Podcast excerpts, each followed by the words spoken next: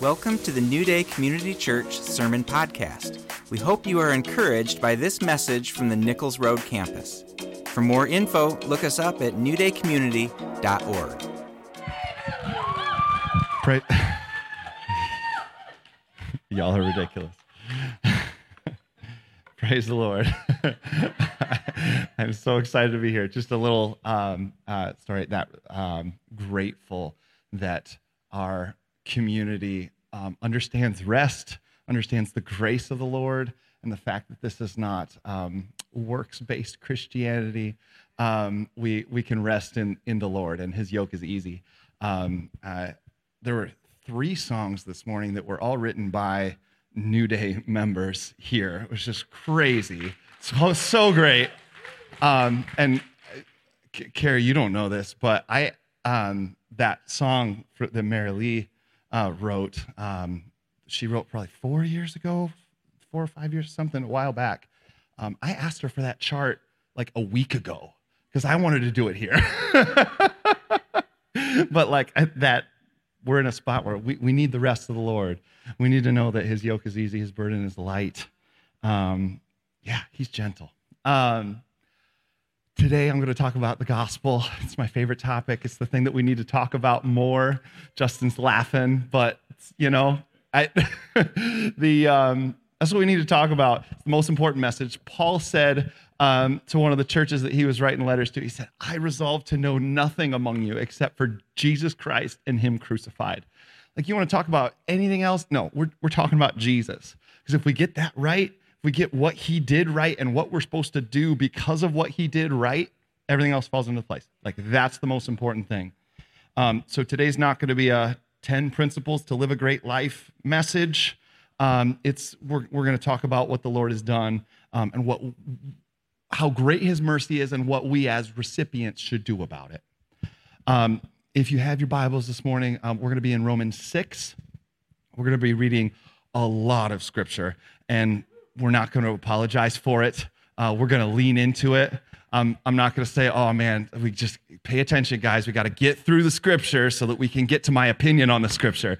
Like, that is the most important part of this message here is going to be the scriptures that are on the screen, the scriptures that are in, in your Bibles. If we get that, doesn't really matter what I say. Like, let's get what the Lord wants to say this morning. Um, boy, I'm, I'm fired up. I'm excited. Um, we, we, talked um, about six weeks ago. We did a month month long series on God's character, how He introduces Himself.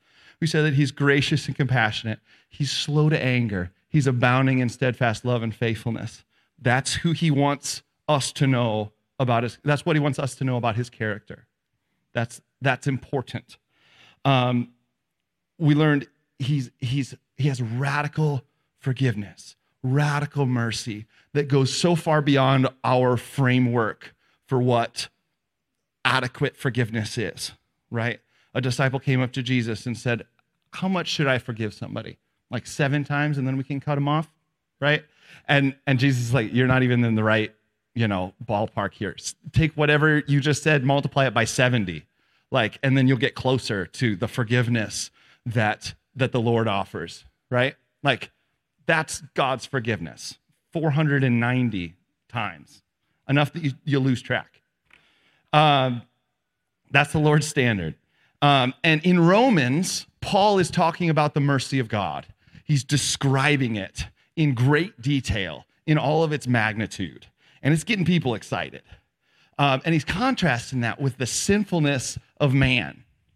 Say, you guys are wretched. You know that song, Amazing Grace? Paul didn't say this, but you know that song, Amazing Grace, Amazing Grace, that saved a wretch like me? Yeah, you guys are the wretches that that song is talking about, right? and, and it's that depravity and that sinfulness contrasted with the amazing forgiveness of God that is his glory, that is his majesty, right? His mercy is a part of what makes him so, so good and what makes this gospel good news. It's not that you were good enough. And so God was like, oh, yeah, you earn, you earn mercy. You know, oh, yeah, you know, you, you almost made it across the finish line. I'll just give you a little nudge, right? That's not, we were, you know, how great the chasm that lay between us. It was massive. And people are asking him, as Paul is describing this, um, this mercy, people are asking him, Paul, if God's going to forgive us for whatever we do, shouldn't we sin a little bit more? That would make our testimony even better, right? right? And we look at that and we go, chuckle, you know, like that's funny, right? Um, I'll be honest. As a homeschooled pastor's kid who was barely allowed to watch Disney movies as a kid, I the thought has run through my mind boy, I wish my testimony was better. Ah, I wish I wish I had a story like my drug addicted friend Charlie when he came to the Lord. He has all these he, he was literally in chains, had piercings all over him. And and when he came to the Lord, like you could see this miraculous difference. He was unrecognizable when the, the Holy Spirit touched him and changed his life. Completely unre. And I go look at that. Boy, when he gets up to speak, boy, people get down to the altar. Boy, when when people see the change that God made in his life, like, boy, that looks really good. There's that contrast there. And I wish, boy, my life had that sort of like visible contrast you know, versus like, oh, you know, Peter just always seems like a good kid, you know, as, you know, and, you know, because we hit it really well as kids, you know, in front of, in front of people who didn't know the Lord, you know, we gotta, gotta look great, you know. I should sin more to show off his forgiveness. And so, what should the church say to people who are struggling with this idea? Or to people who are looking at the forgiveness of God and saying, God, does God really care if, you know, I spend this weekend blackout drunk? You know? Or, you know, God's in heaven, he's majestic and everything. Does he really care who I sleep with? You know, he's a forgiving God. Nobody's perfect. You know, what should the church say to that? Um, and surely we can't say it's okay to live in sin now that we're believers, right? We, we know that, right? Intuitively. So we have to hold on here before we respond to that person. This is where a lot of teaching can go really wrong. And we can throw out the most important parts of the gospel right here. If we if because we're worried that people are going to go out and sin. We're worried that people are going to go out and, and live crazy lives, you know, because God is merciful and God forgives. He's abounding in steadfast love and faithfulness right? And so we'll bring out the big guns here. We'll say, if you commit too many sins, you'll cross that moment where there's, there's no return. Right? There's going to be an end to his mercy that you don't want to reach the end of. You don't want to get to that point. You won't you, you don't want to be out sinning at the sin store you know, and then on the way home, get in a car crash, you know, and then that was it. You didn't have time to repent. You didn't have time to, to ask forgiveness for that sin in detail, you know, and you'll be condemned forever. And all of a sudden, our, our preaching looks like this. We're at the bottom there. We start unrighteous. And then when we get saved, boink, Jesus brings us up, right? And that's the moment of our conversion. maybe it happened at, you know, a summer camp when we were 10, or maybe it happened, you know, during worship this morning or whatever. Point, there you go. You know, and we're going along and oh, we sin, we fall, and all of a sudden we're not righteous anymore, right? And so what do we got to do? Boy, we got to bring that to the Lord. We got to confess our sins to him faithful and just to forgive us of all our sins and cleanse us from all unrighteousness. And hey, we're righteous again, right? Boy, because we had a great worship service and we, you know, we went up to the altar and, and, you know, we're righteous again. But, oh, we fell again. And this sin was worse than the last sin, right? And so it's going to take more forgiveness for us to just get our head up above water. And a lot of people spend a lot of their Christian life feeling this way, right? I'm swimming, but I'm just barely keeping my head above the water, right? but oh man, coronavirus 2020 was rough, and we haven't been to church in nine months, and our life reflects it. And boy, we're but we're, we're still smiling. yep. yep. Got to keep that smile on. right? This is what this is what the gospel feels like, right? And we got to uh, we, we got to get resaved at this point. You know, start from scratch, Romans road, sinner's prayer, you know. Um, this is this is Christian life for a lot of people. And this right here, this is slavery. This is bondage. This is not freedom right?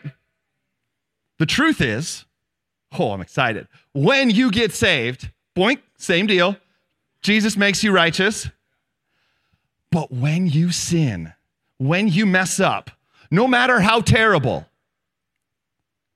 you stay above the line. And that sin, that consequence goes on the cross. And it can happen over and over as we stumble and the, it's nailed to the cross. That song, My Sin. Oh, the bliss of this glorious thought. My sin, not in part, but the whole, was nailed to the cross, and I bear it no more. Praise the Lord, praise the Lord, oh my soul. That's the gospel. That's sin past, present, and future. It's good news. It is good news. The Lord is ready to forgive.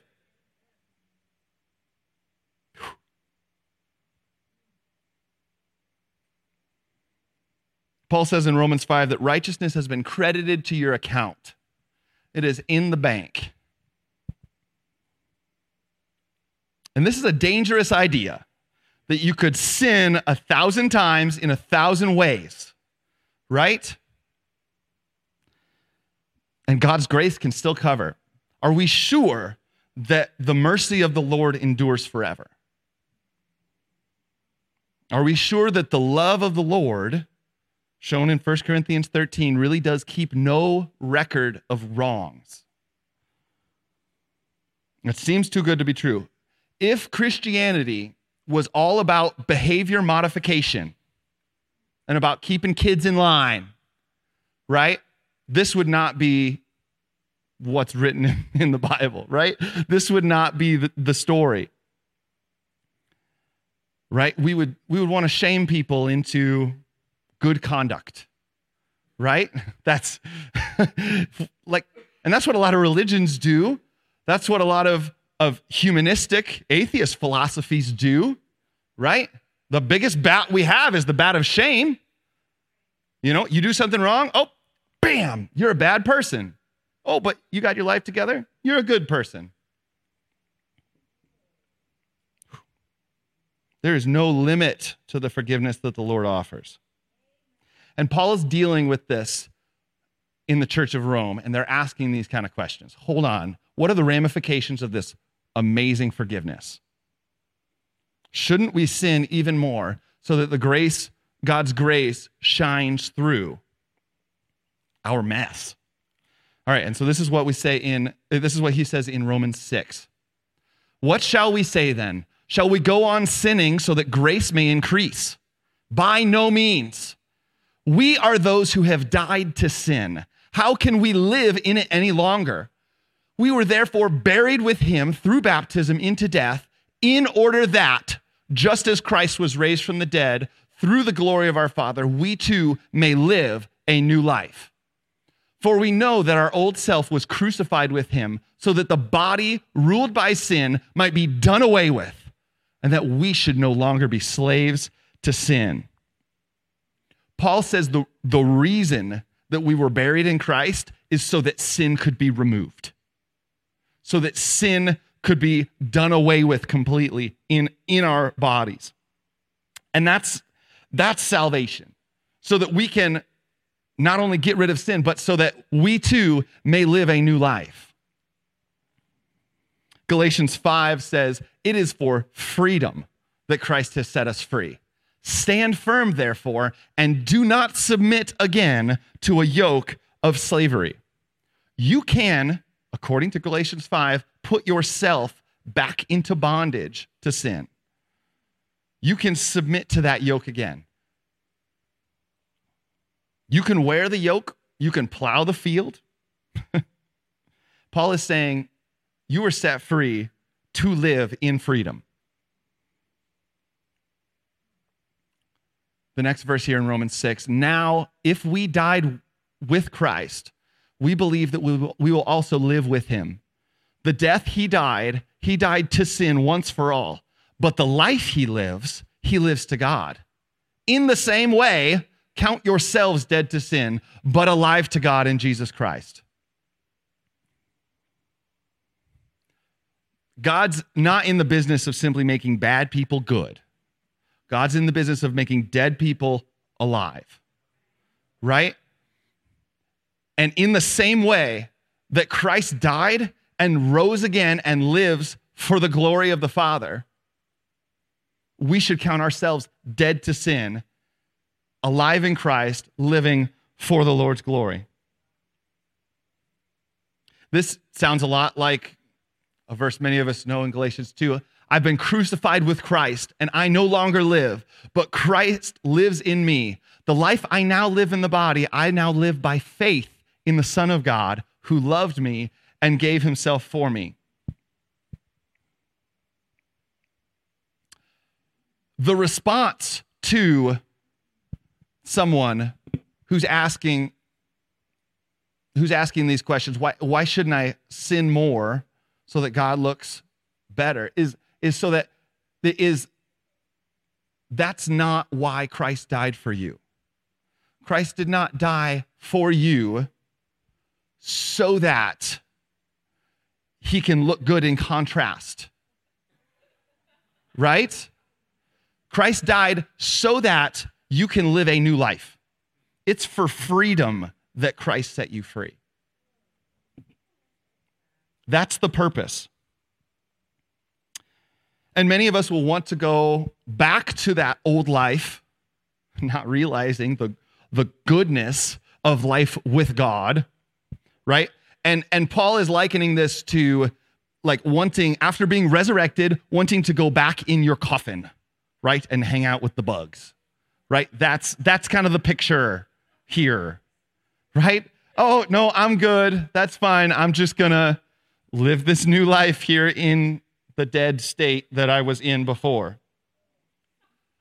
C.S. Lewis says, It would seem that our Lord finds our desires not too strong, but too weak.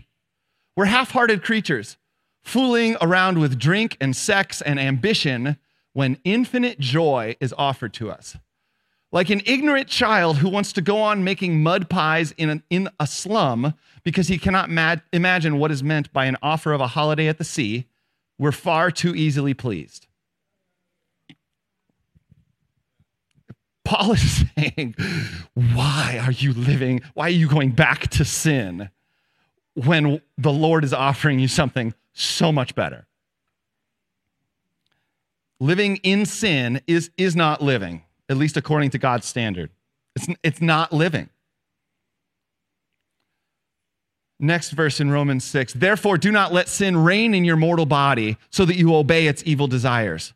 Do not offer, everybody say offer, any part of yourself to sin as an instrument of wickedness, but rather offer yourselves to God as those who have been brought from death to life, and offer every part of yourself to Him as an instrument of righteousness.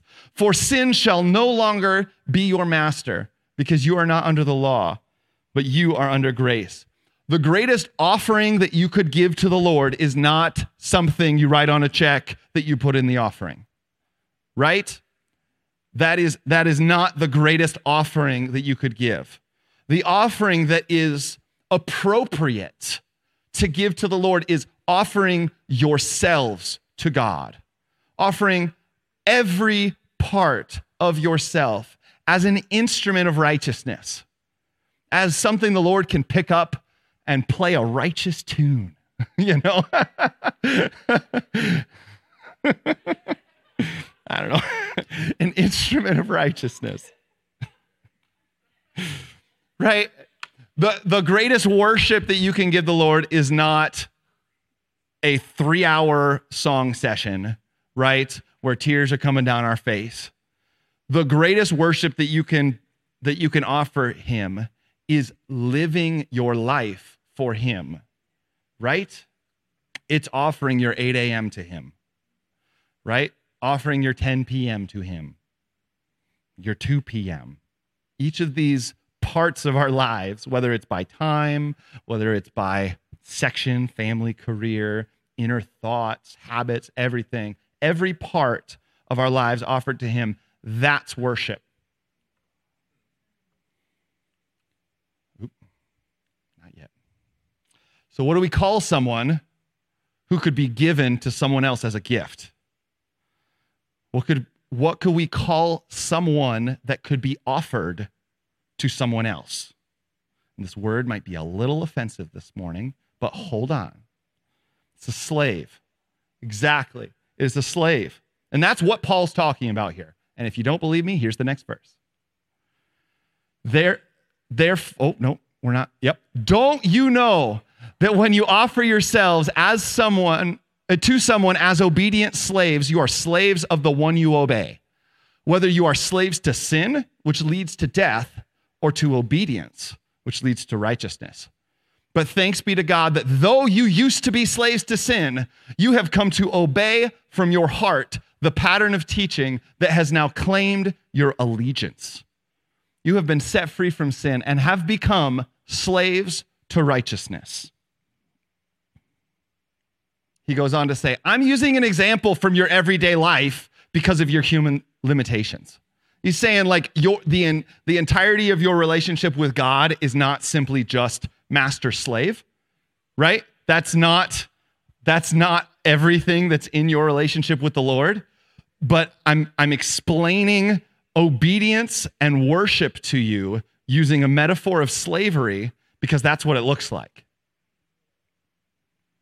Just as you used to offer yourselves as slaves to impurity and to ever increasing wickedness. Now offer yourselves as slaves to righteousness, leading to holiness.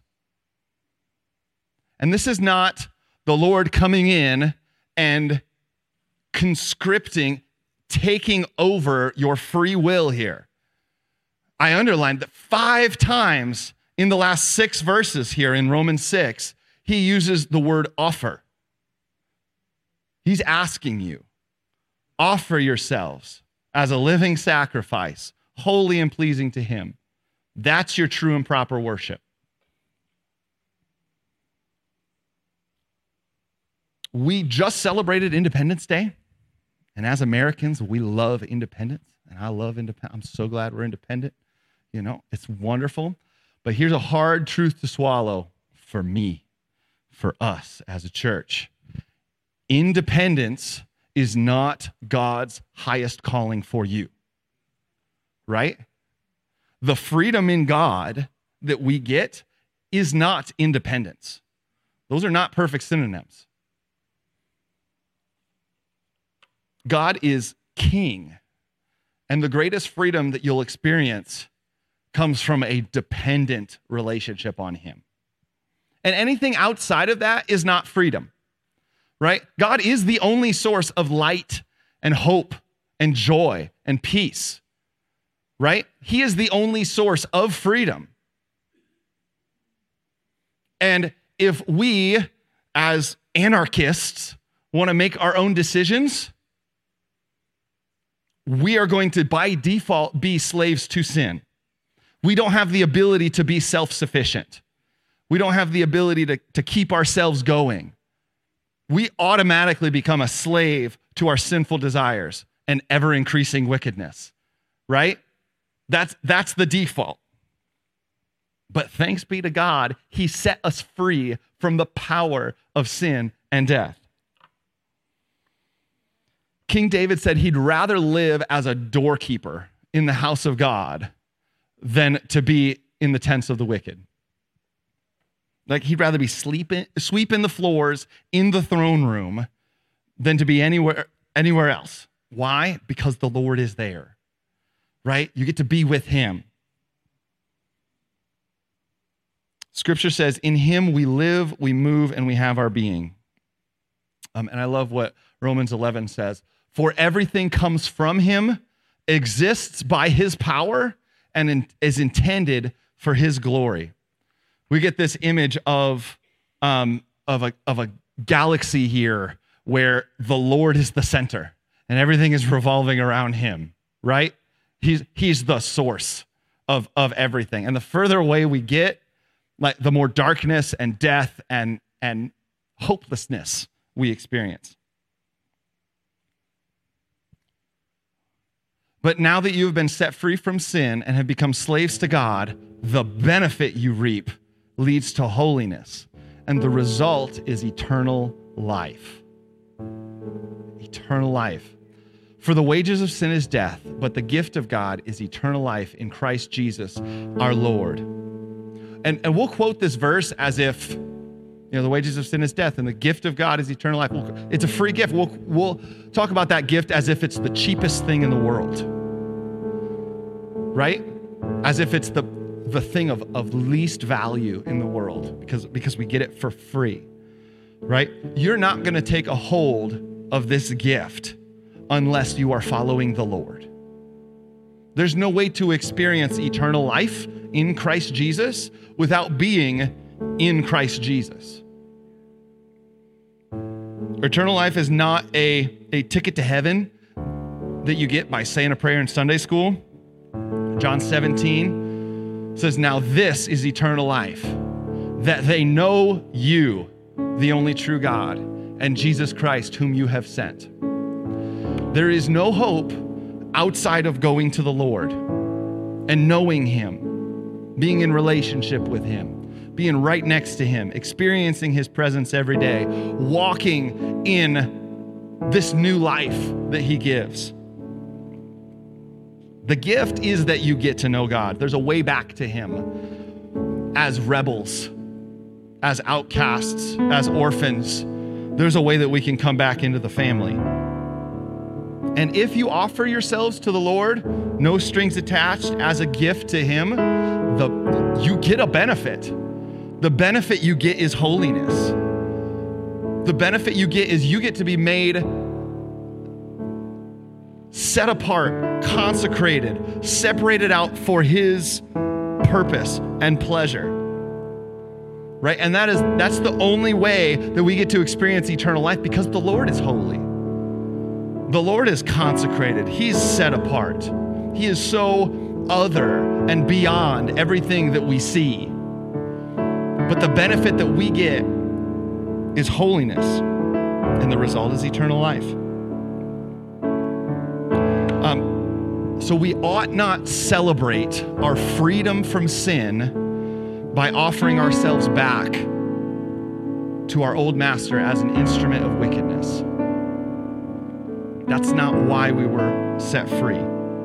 We ought to celebrate by re- remembering the mercy of God, by keeping it in front of our face as much as we can, by living every day in light of what Jesus has done on the cross. That's what it means to, to receive eternal life in Christ Jesus. Right? Jesus talked about this concept of abiding in Him. You can't abide in Him if, if He's out of your thoughts 24 7 right if if he you've not even not even thought about him approached him nothing right if you've cut him out of your life you're not gonna you're, you're not gonna live in christ jesus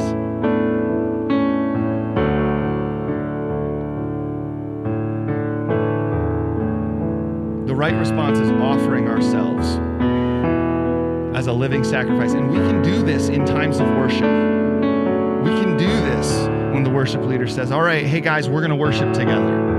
Right? We can we can take that as a moment that we can do a heart check and say, hey, "God, have I really offered every part of myself to you?" Right? And sometimes when we say big things like that, it can it, you know, we could say, "I give my life to you. I give everything to you." Right? But like, will you give that little bit of unforgiveness to him? You know, will you give that little bit of selfish ambition to Him? You know, that little bit of pride to Him? Like, be specific with this. Offer every part to Him. And you can, praise the Lord, we, the Lord doesn't expect us to get it perfect in one go, right? We can come back to the altar every Sunday morning, right? Every morning in our prayer closets, late at night when we're driving alone in our car. Those can be moments that we offer more of ourselves to the Lord back in worship. Not as a transactional thing, we're trying to get righteous again, but as a, as a thank you, as a gift of gratitude to Him. And the more that we offer back to Him, the more He makes us holy, the more He sets us apart, consecrates us for His own special purpose, the more we get to drink out of that eternal life with Him. What's the costly gift that we can bring before Him? King David said in 2 Samuel, I will not sacrifice to the Lord that which, which costs me nothing. He refuses. Somebody tried to give him a gift. Hey, just give this to God. No, you don't understand what worship is. You don't understand what sacrifice is. It has to cost me something for it to be a valuable gift of worship. So let's stand up together and let's go to the Lord. Let's see if we can offer worship to Him right now in that way. God, we thank you for salvation. We thank you for resurrection power. God, that you've called us out of darkness and death and into light and life. God, we thank you for the gift that you've given us. Something we didn't deserve or earn, something we haven't bought, but you've bought on our behalf and you've credited us with righteousness. We thank you. God, and in view of that incredible mercy, God, help us not to turn our backs on that and go live in the coffin again. Help us to live a life that is in Christ Jesus. Live a life that just as Jesus showed us in his example is lived for the glory of the Father. Help us, Lord. God, right now, identify something in our hearts, in our lives that we've not given to you yet, and help us offer that to you right now as a gift of worship.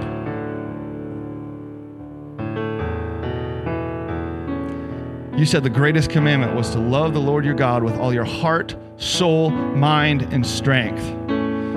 So, God, right now we give you our heart, give you our passions, our desires, our ambitions.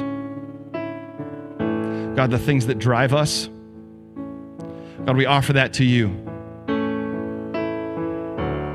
We give you our soul.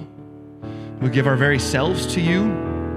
Our identity we give to you. We say, call us whatever you want to call us, Lord. We'll take on whatever name you want to take you want us to take on. We say we, we are who you say we are. God, we give you our mind,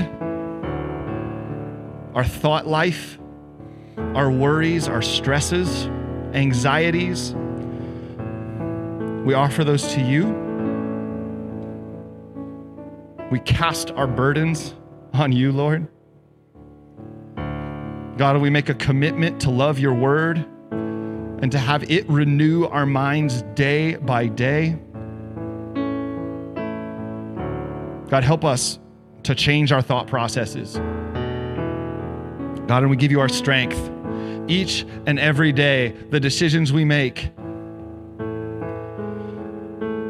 God, whether it's at work, whether it's with our family, Lord, whether it's free time, God, whether it's eating and drinking, may it all be done for your glory.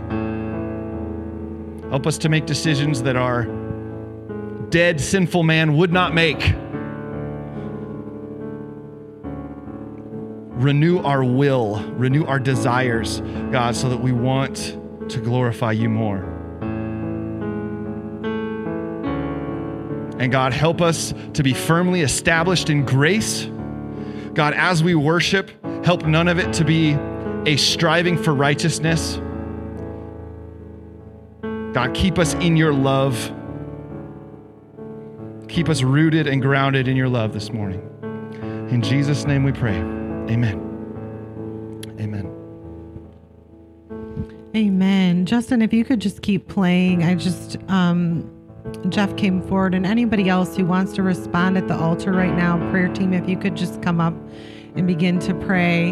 Um, let's just take this opportunity to respond, to soften our hearts, to humble ourselves, to follow the lead of our humble King. Humble ourselves before Him this morning and pray about these things that Peter talked about true freedom from sin, offering our lives to Him, our whole life, that sacrifice. Yes, thank you, Jesus. Thank you, Jesus. As you're praying, just continue praying. I want to share a testimony. Um, you can be seated if you want, because um, it just applies to this. Um, this whole sermon perfectly. So on Tuesday, I was able to minister with Jesus Loves Kalamazoo, and I got to pray with a lot of awesome people. And this one lady that I talked to, she was really welcoming and glad we came and offered her water. And I just said, you know, what can we pray for you about? I prayed with her. And afterwards, I could just tell she didn't really know Jesus. And I said, um, you know, do you know do you know about Jesus? Do you know Jesus? She said no. And I explained um, a short, you know, quick version about Jesus and I said, "Do you want to follow him?" And she said, "No, I'm not ready yet." And I was like, um, "Well, why is that?" And she said, "Because when I decide, I want to stop sinning and I don't want to stop sinning." I was like, You don't? I was like, Well, how's that going for you? Like, is sinning satisfying you? And she's like, No. and I was like, Okay, well, don't don't wait much longer. Like, and so I was like, Well, when you're ready, and I explained how to just like give your life to him and start following him. And um and but it was just like we have that choice, right? And and some people really are gonna choose, well, I want to just I just want to keep sinning and I don't want to live for God and be his child. I got to talk to somebody a little later in the evening who um uh he I said, "Do you have any, anything I can pray for you about?" He's like, "Well, I feel selfish asking for prayer." And so I got to tell him about how much God loves it when we talk to him and is just waiting for us to pray. And then he said, "But I've just messed up so many times. Like I think he's sick of forgiving me." And um, and so I shared about, you know, Jesus said to forgive 70 times seven. If that's how he wants his followers to forgive, how much more do you think he's ready to forgive? And I shared him this, with him the story about the prodigal son, and he was just kept asking me questions about God, and I kept explaining it to him. And I was able to just say, you know, do you want to do you want to follow him and give him your life? And he said yes. And so we prayed together, and um, he did. He offered his life. And then um, another cool testimony. Just, you guys, this is how this applies in our lives. People need to hear this. We need to hear this in this room, and everybody else needs to hear this too. So you get it and you bring it out. So, this other girl, she had just gotten out of the hospital um, from trying to kill herself that day. And it was a divine appointment I prayed for a divine appointment. I met her and I talked with her, and she ended up sharing that with me. And I ended up talking to her about the value of life and how much God loves her. And very long story short, she did get saved. And um, we just broke off all those lies of the enemy that he was speaking to her. I said, What was he telling? What was going through your mind right before you did that? And, and she told me all the lies. I'm not worth the space I'm taking up. I I haven't produced anything good in this life. And so we just broke all those off and it, this is the freedom, the freedom that he set us free for. So let's live it. Let's share it, guys. We can do this, church.